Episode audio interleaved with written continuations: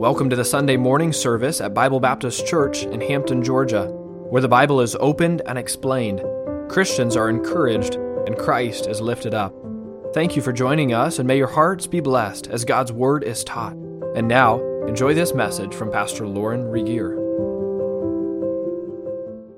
Father, thank you for the privilege of studying this wonderful book in the New Testament written to a, a group of folks that struggled a little bit with their direction, purpose, and even life. And I thank you that uh, as we understand today, as we study it, uh, thank you, Lord, that it has so much to say to us about our own purpose in life, our love for people. And we pray that as we spend time in the Word, that we would be encouraged to love saints, to love sinners, uh, to love those who need Christ, and to do so in a way that's passion, uh, full of passion and purpose. Lord, I thank you so much for Paul's example to us. And today I pray that we'd be good learners, that we'd walk away with something that we could use and take in our lives this week in a practical way. In Jesus' name we pray. Amen. well, we are studying, of course, uh, the book of First Corinthians. Last time we were together, we discovered that Paul used the phrase, I became all things to all men in order that I might win some. Look at verse uh, 22 of, uh, of chapter 9, 1 Corinthians. To the weak I became as weak, that I might gain the weak. And I made all things to all men that I might by all means save some. Now, what did that mean? We talked about that last time. Certainly, it didn't mean he became wicked or vile to win the Gentile pagans. That doesn't, it doesn't square up with the rest of Scripture, and Paul's not asking us to do that. And certainly, it didn't mean that Paul was uh, preaching a righteousness by the Mosaic code in order to win the Jew. Paul didn't do that, didn't mean that. And last time we were studying this passage of Scripture, we understood that what it did mean is that Paul did everything in his power to relate, to understand to those he ministered to, wherever they were, their customs and their culture. In fact, Paul, we found out, could quote the Greek poets when he was in that part of the world. And secondly, it meant, just by way of reestablishing where we've been, it meant that Paul limited the expression of his personal freedoms in order not to offend those with sensibilities or sensitivities in the area in which he ministered. In fact, he would tell us, or he would, uh, he would go on and, and, and, and he would let us know that he would give up some things. He, would, he gave up, I'm going to catch up with my slides here, he gave up meat offered to idols. Remember that? It was great meat, the best in the market. But because of the conscience, the weak conscience of some, he said, I'm not going to eat that while I'm in Corinth, at least, or those uh, are effective. He gave up his right to marry. He could have married as other apostles, but uh, for the sake of the ministry, and Paul's not asking everybody to do that, but he personally did not. He gave that right up, and then the right to be, of course, recompensed for ministry. These are things that he gave up.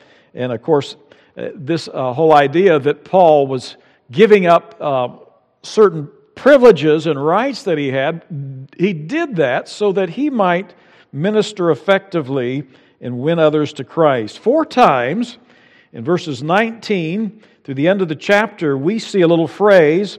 He says, It is my goal by what I do that I might win folks to Christ.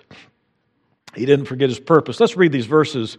Let's go ahead. We've read some of them. Let's begin with verse 23.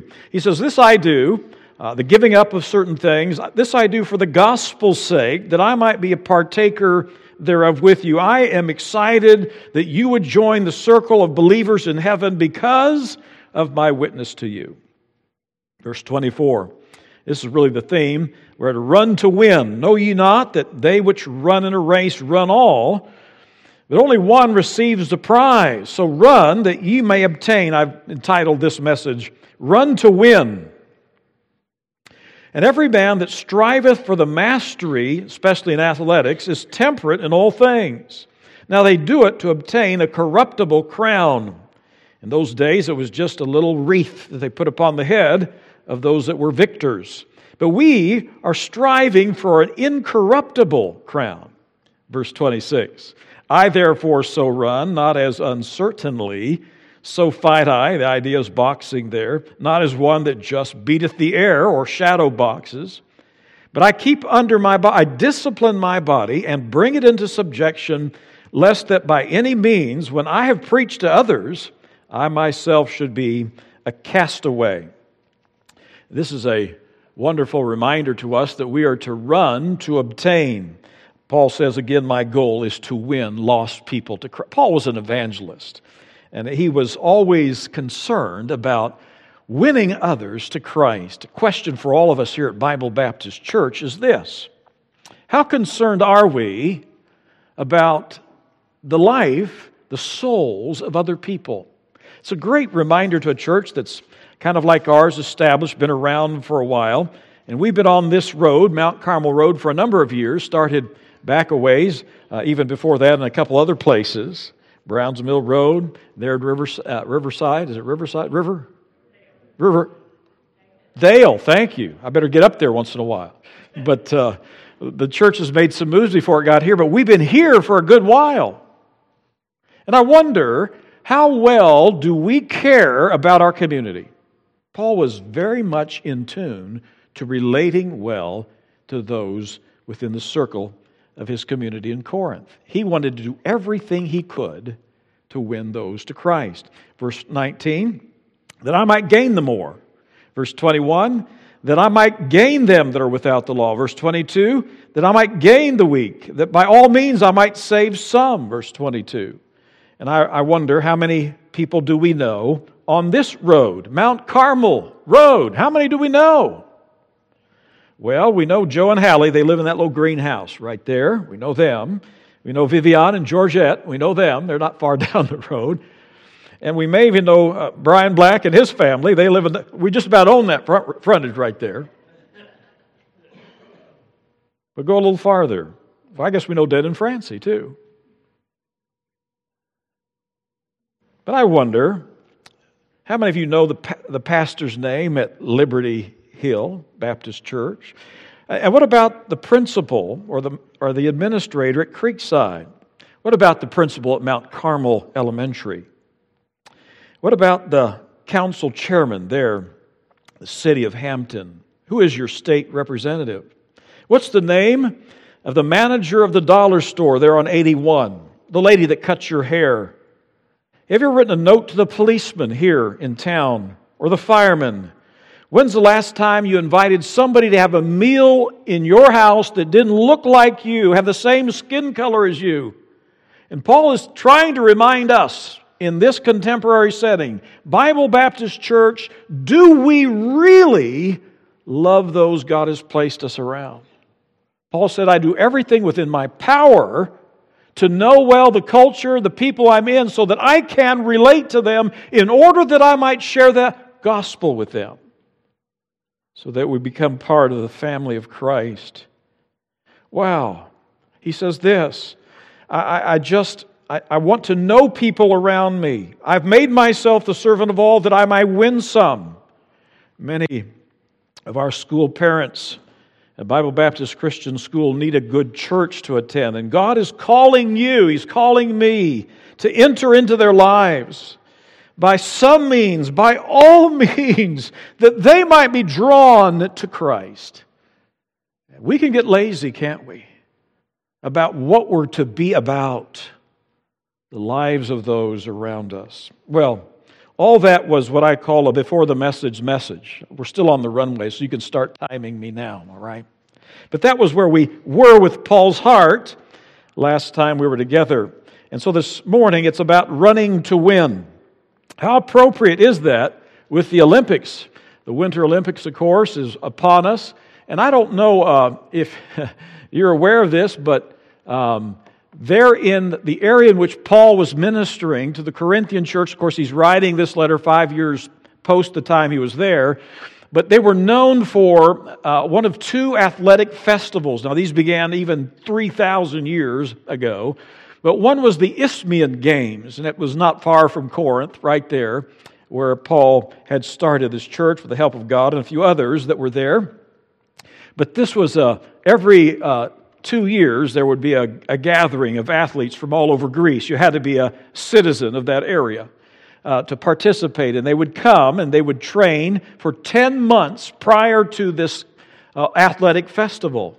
It was intensive training. And so, really, we're connected right now in terms of our own time with, I don't know if you've been following any of these things, um, in terms of the Winter Olympics. The Olympics started way back yonder, way back when, when Paul was still uh, ministering it. So he uses that. He plays off this idea in chapter 9 of 1 Corinthians. He says this there's all kinds of runners around here, and fighters and athletes, and they're all trying to win a prize.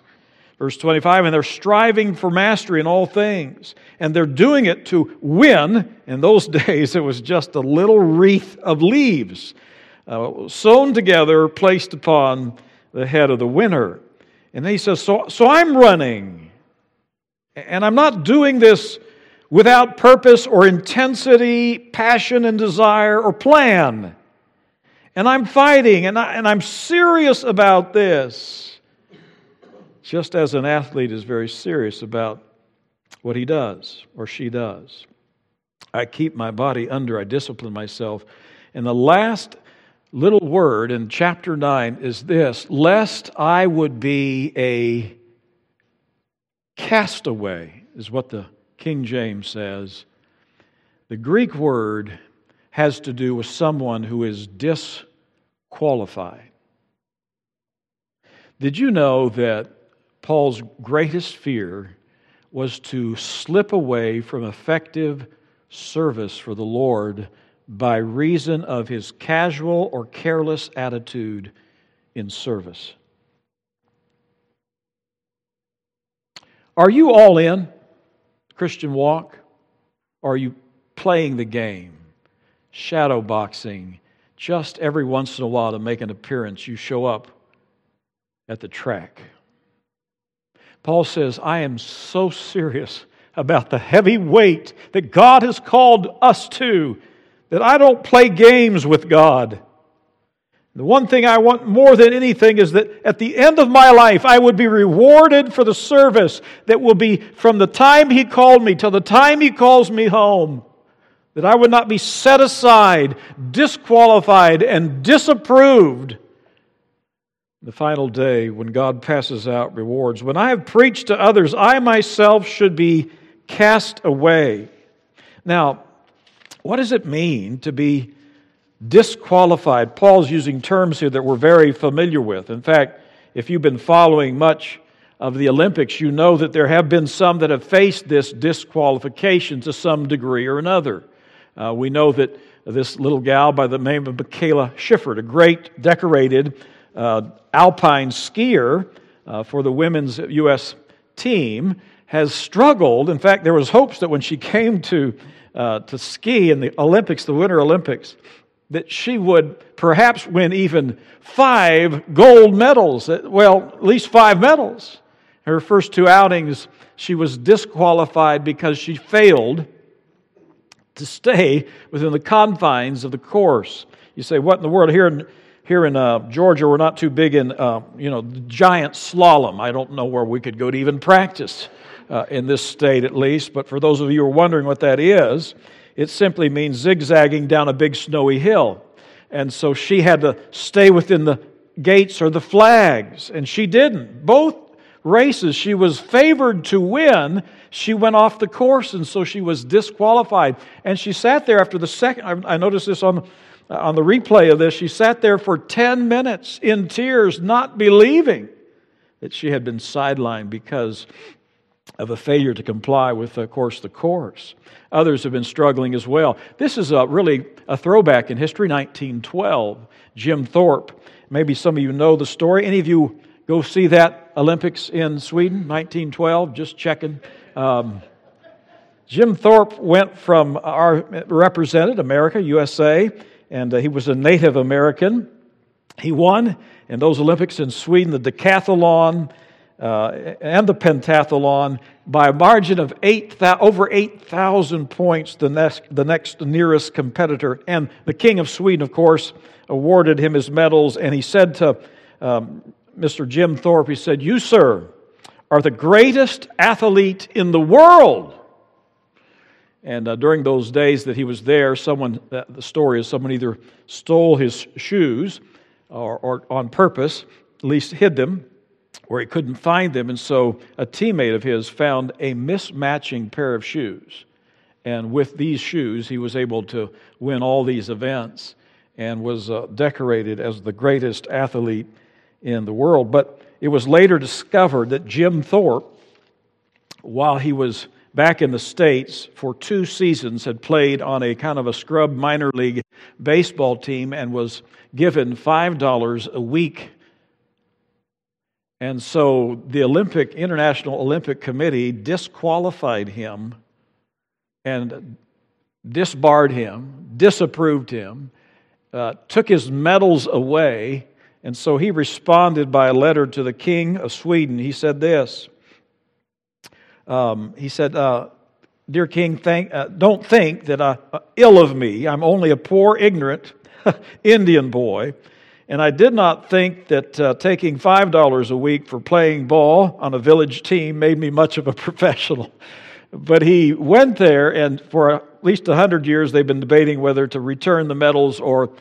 And I think on the books, he is now a co winner of that uh, particular year that he competed. But he was disqualified under the cloud of doubt, disapproved by reason, some would say, of prejudice uh, for his native background as a native Indian here in America. There is also uh, some uh, question about this gal that's been skating for Russia. And there's, uh, she is the first ever to land a quad where you jump up in the air off your ice skates and you spin four times and you land. She's the first female ever to do that. And she won, the, or at least she was uh, the winner of that competition. But later, I think they're still debating what to do with her. Uh, it is, was discovered that there was a substance when she took a blood test, a, a, a medicine in her bloodstream that could have aided her uh, in a bit. And I guess Russia has been disbanded already from this Olympics for these kinds of what they call uh, performance enhancing drugs. So it was a little surprise. So they're still trying to but disqualified because of something she ingested. Paul's not speaking about a, a, a bobble as you, or a fumble or a skill problem. He's talking about standing before the ultimate judge of all the earth, and there he is saying, I do not want to arrive before the, um, not Olympic committee, but before the committee in heaven, before the Lord Jesus Christ, who will judge my life based on his calling, his design, and designation for my life as a, an evangelist, as a preacher, and as a, a Christian. I don't want to arrive there and be disqualified, set aside in my life. When I've preached to others, verse 27, I don't want to be a castaway. Paul could have been and was truly uh, considered a gold medal Christian by any thought, every stretch of the imagination he was. He was a decorated believer. He was not only a called apostle, the gift of healing. He wrote half of the New Testament. Some have said that Paul has, by this time, or at least by the end of his life, started some 30 churches. He accomplished much in the name of Christ, was able to escape a, a jail because of an earthquake that, God, earthquake that God sent. He was able to raise a man from the dead. He was a, a, a towering talent in terms of his spiritual walk with the Lord, and yet he was afraid that he would end the life, his life, and be disbarred or dis, disbanded or disqualified. And I'm wondering, what is the greatest fear of your life as a Christian? Many will say to me in that day, Lord, we did wonderful things, and they're not even a Christian. And God will say, Depart from me, I never knew you. Paul's not worried about losing his salvation. He is worried most about being dis- losing his effectiveness.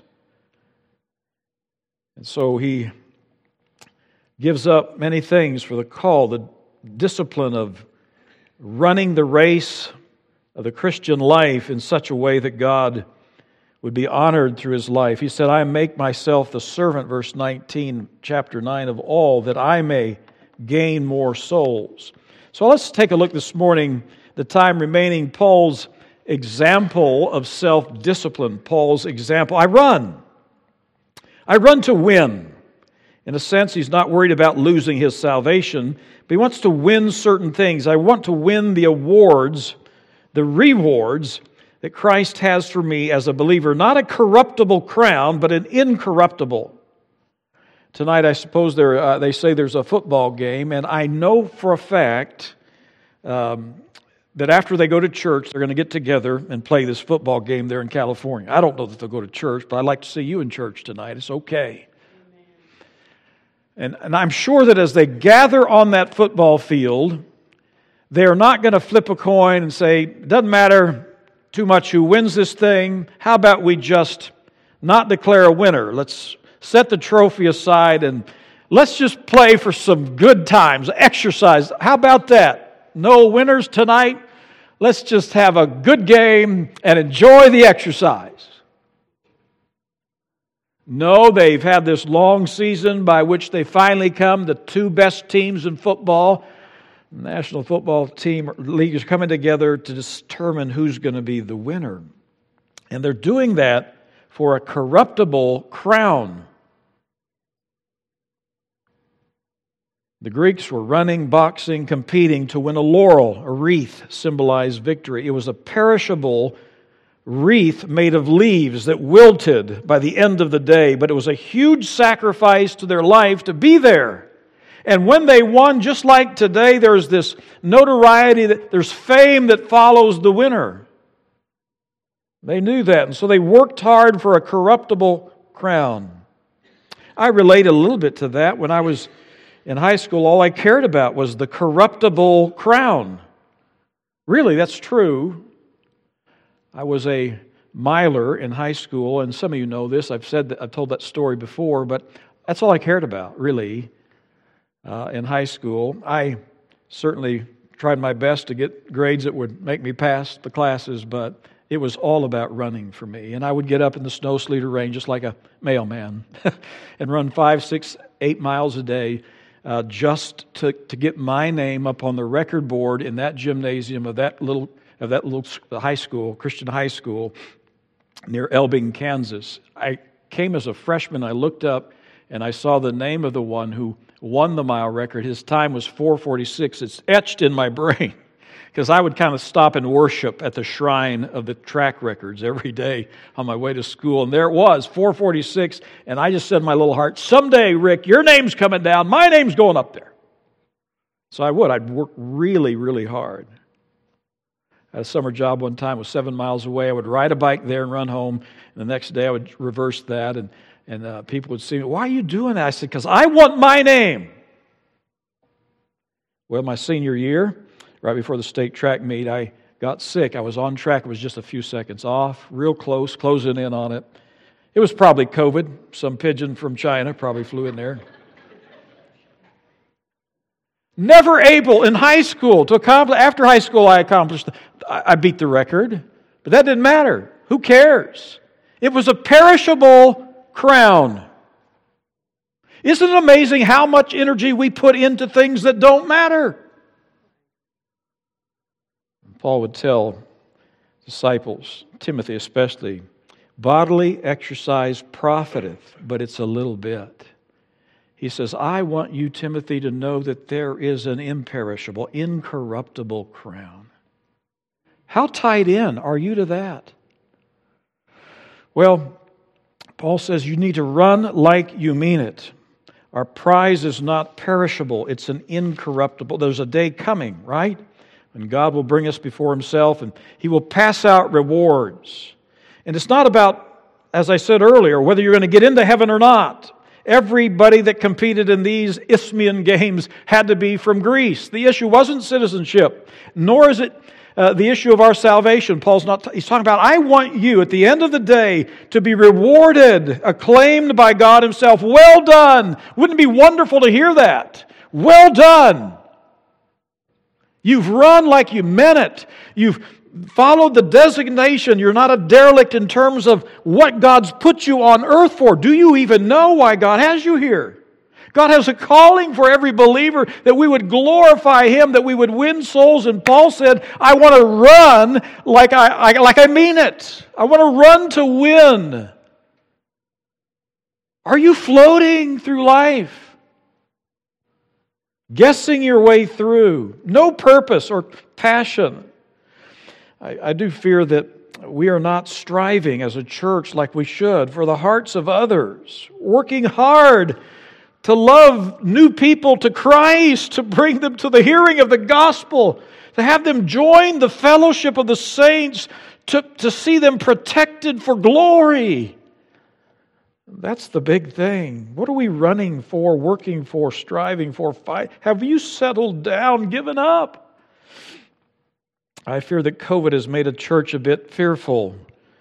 The church, in comparison to those in this arena of athletics, are we're just not we're not in shape spiritually, are we? Will we be ashamed standing before the final finish line and the final umpire of life? I do believe we are, in some ways, Christians of convenience, the unscarred warriors, the timid, the comfortable. We stay at home from church over a sneeze, a sniffle, or the threat of bad weather. I know some folks boy, it's great to live in northern Georgia. They get all the snow. But we get the forecast, and that keeps us out of church sometimes. We've let go of Sunday night attendance. We lose our appetite for the intensity of fighting for good causes. We no longer pray like we should. Uh, and uh, our families, we say, need us, so we, we've got to stay out. Families kind of eclipse the real call that God has called us to meet together in the family of God. We settled into a convenient style of Christianity. The game is more important than church. The garden, the grandkids more important to us than the prize.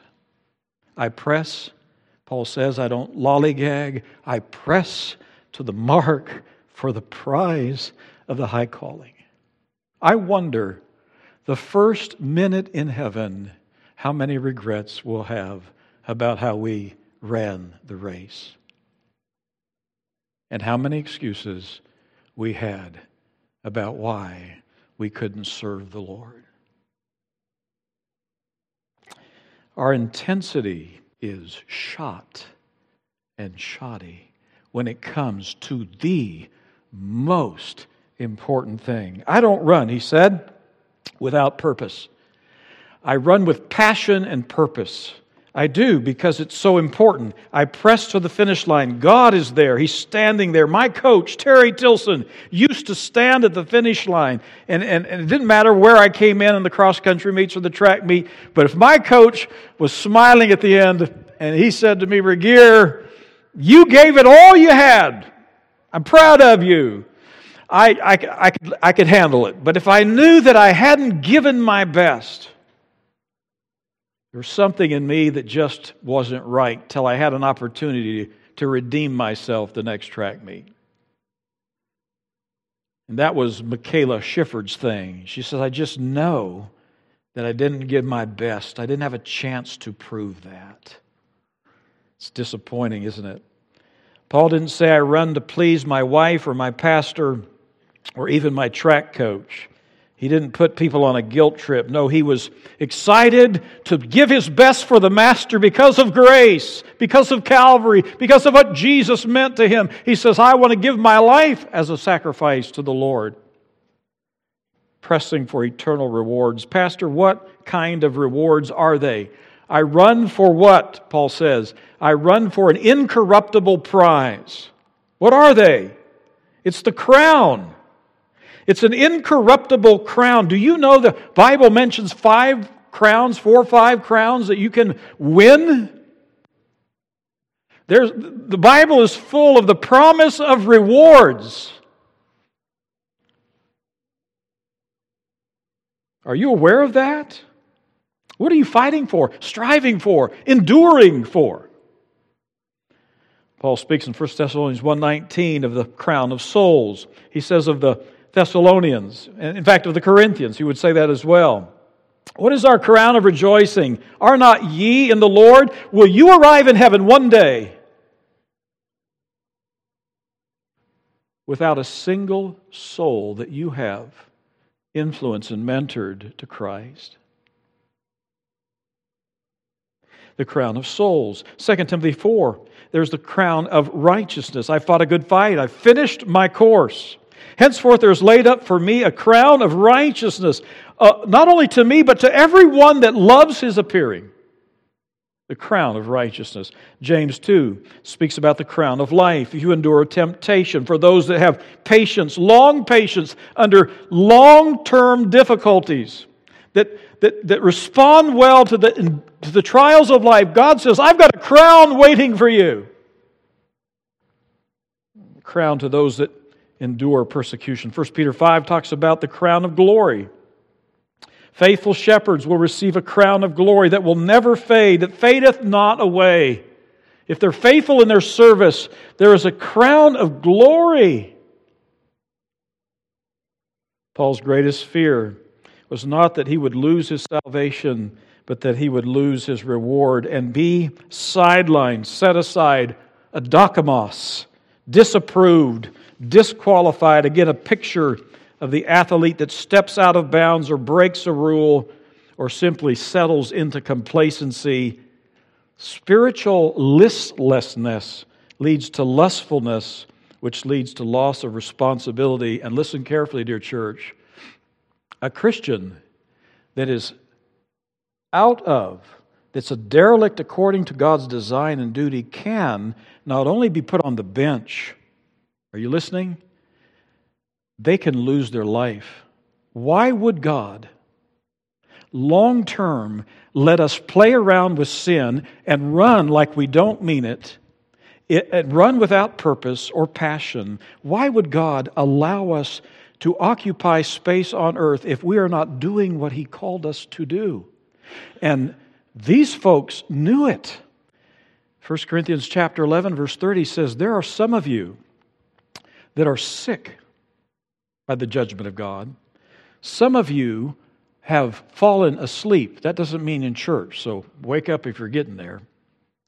It means you have passed away because of the judgment, prematurely passed away because God said, I'm tired of you playing the game and not doing what I've designed you to do, and so you, you've, you've taken it too far.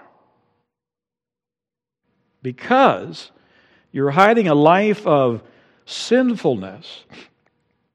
Not only is there the discipline, chapter 5 of that one that got set aside, cast out of the church because of his life of immorality, but he says, Some of you in the church have been so adamant in your disobedience that I have removed your little candlestick. Not, not that you've lost your salvation, but you are no longer there on the rolls because I've taken your life. Wow. Is God serious about this? And so, what does Paul do? He says Paul's great fear is loss of reward. So, that leads us really to Paul's discipline. I punish myself to win. That's what verse 27 means. I keep my body under. Uh, that, that word is interesting in the Greek. It means I punish myself. I do. When, when my body talks to me like that donut would be really good, or why not sleep in this Sunday morning? Or why not take it easy? Why not give up? Why not coast? He says, What I do, literally, it says, I blacken my eye for the cause of Christ. You, hear a doctor say, You got to listen to your body. Paul said, I don't listen to my body. Anything in me wants to take it easy. Everything in me wants to coast. Everything in me wants to do what my selfish little self wants to do. And Paul says, I can't do that. We already know that he's given up some things. For the ministry to the Corinthians, he gave up, of course, money uh, for ministry. He gave up some of these things, marriage. He's given up meat offered to idols. He says, I, I say no to myself in order that the gospel might flow uninterrupted and advance into this area. I don't listen to my body. I bring it under subjection so that I would not be sidelined by my selfishness. Paul's example of self discipline. But then let's wrap it up with Paul's warning about self confidence.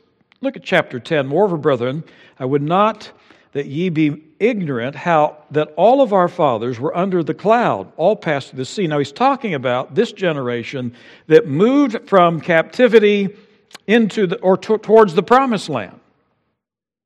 There were no more a privileged group of folks than those. They were baptized into Moses and the cloud and the sea. They did eat the same spiritual meat. They all did. They had the same diet quail and manna. They all drank the same spiritual drink. They drank of that spiritual. There was a kind of a local legend among the Jews that there was an actual rock that followed the people of Israel through the wilderness. And he's saying the rock uh, was Christ. Christ was present there. With many of them, God was not well pleased. That is perhaps the greatest understatement in this chapter. How many people, think about this, how many people from that two million plus or so that left Egypt made it to the promised land? Two Joshua and Caleb. And when Paul says, with many of them, God was not well pleased, the truth was, with very few was God pleased. Right? And these things were written for our example to the extent or intent that we should not lust after evil things as they lusted, neither be idolaters. Don't return to the. That's all they could think about was all that Egypt had to offer the idols, the food. It was written the people sat down to eat and drink and rose up to play. They were, they were really driven by their own passions. Neither let us commit fornication, as some of them committed and fell in one day, 23,000. Neither let us tempt Christ, test Christ, as some of them tested and were destroyed by serpents. Neither murmur ye, as some of them murmured and were destroyed of the destroyer. All they could do was criticize the one who was providing and protecting and directing and planning and giving them the promised land. All they could do was think about where they left. Now, all these things happened unto them for examples, and they're written for our admonition upon whom the ends of the world are come. It's already over for them. Their, their skeletons are scattered across the desert sands because there's a group of people here, understand this, that are so. He says, Remember, chapter 10 is all about this. Remember who they were. They were privileged to have Moses, this great type of Christ, the shepherd who loved them. They had this, this cloud of fire at night that warmed them and, and illuminated the camp during the day. There was this cloud of, uh, just a cloud uh, over their camp that gave them shade and directed them. The angels surrounded them. Moses gave them the law, God's design for the best of mankind. They had the best of everything. Food, imagine, ladies not having to go home and cook anything for lunch. It's there, manna. It's going to be there when we get home. It'll be all over the lawn. All we got to do is pick it up. And quail, when they needed it, there was the meat that they needed.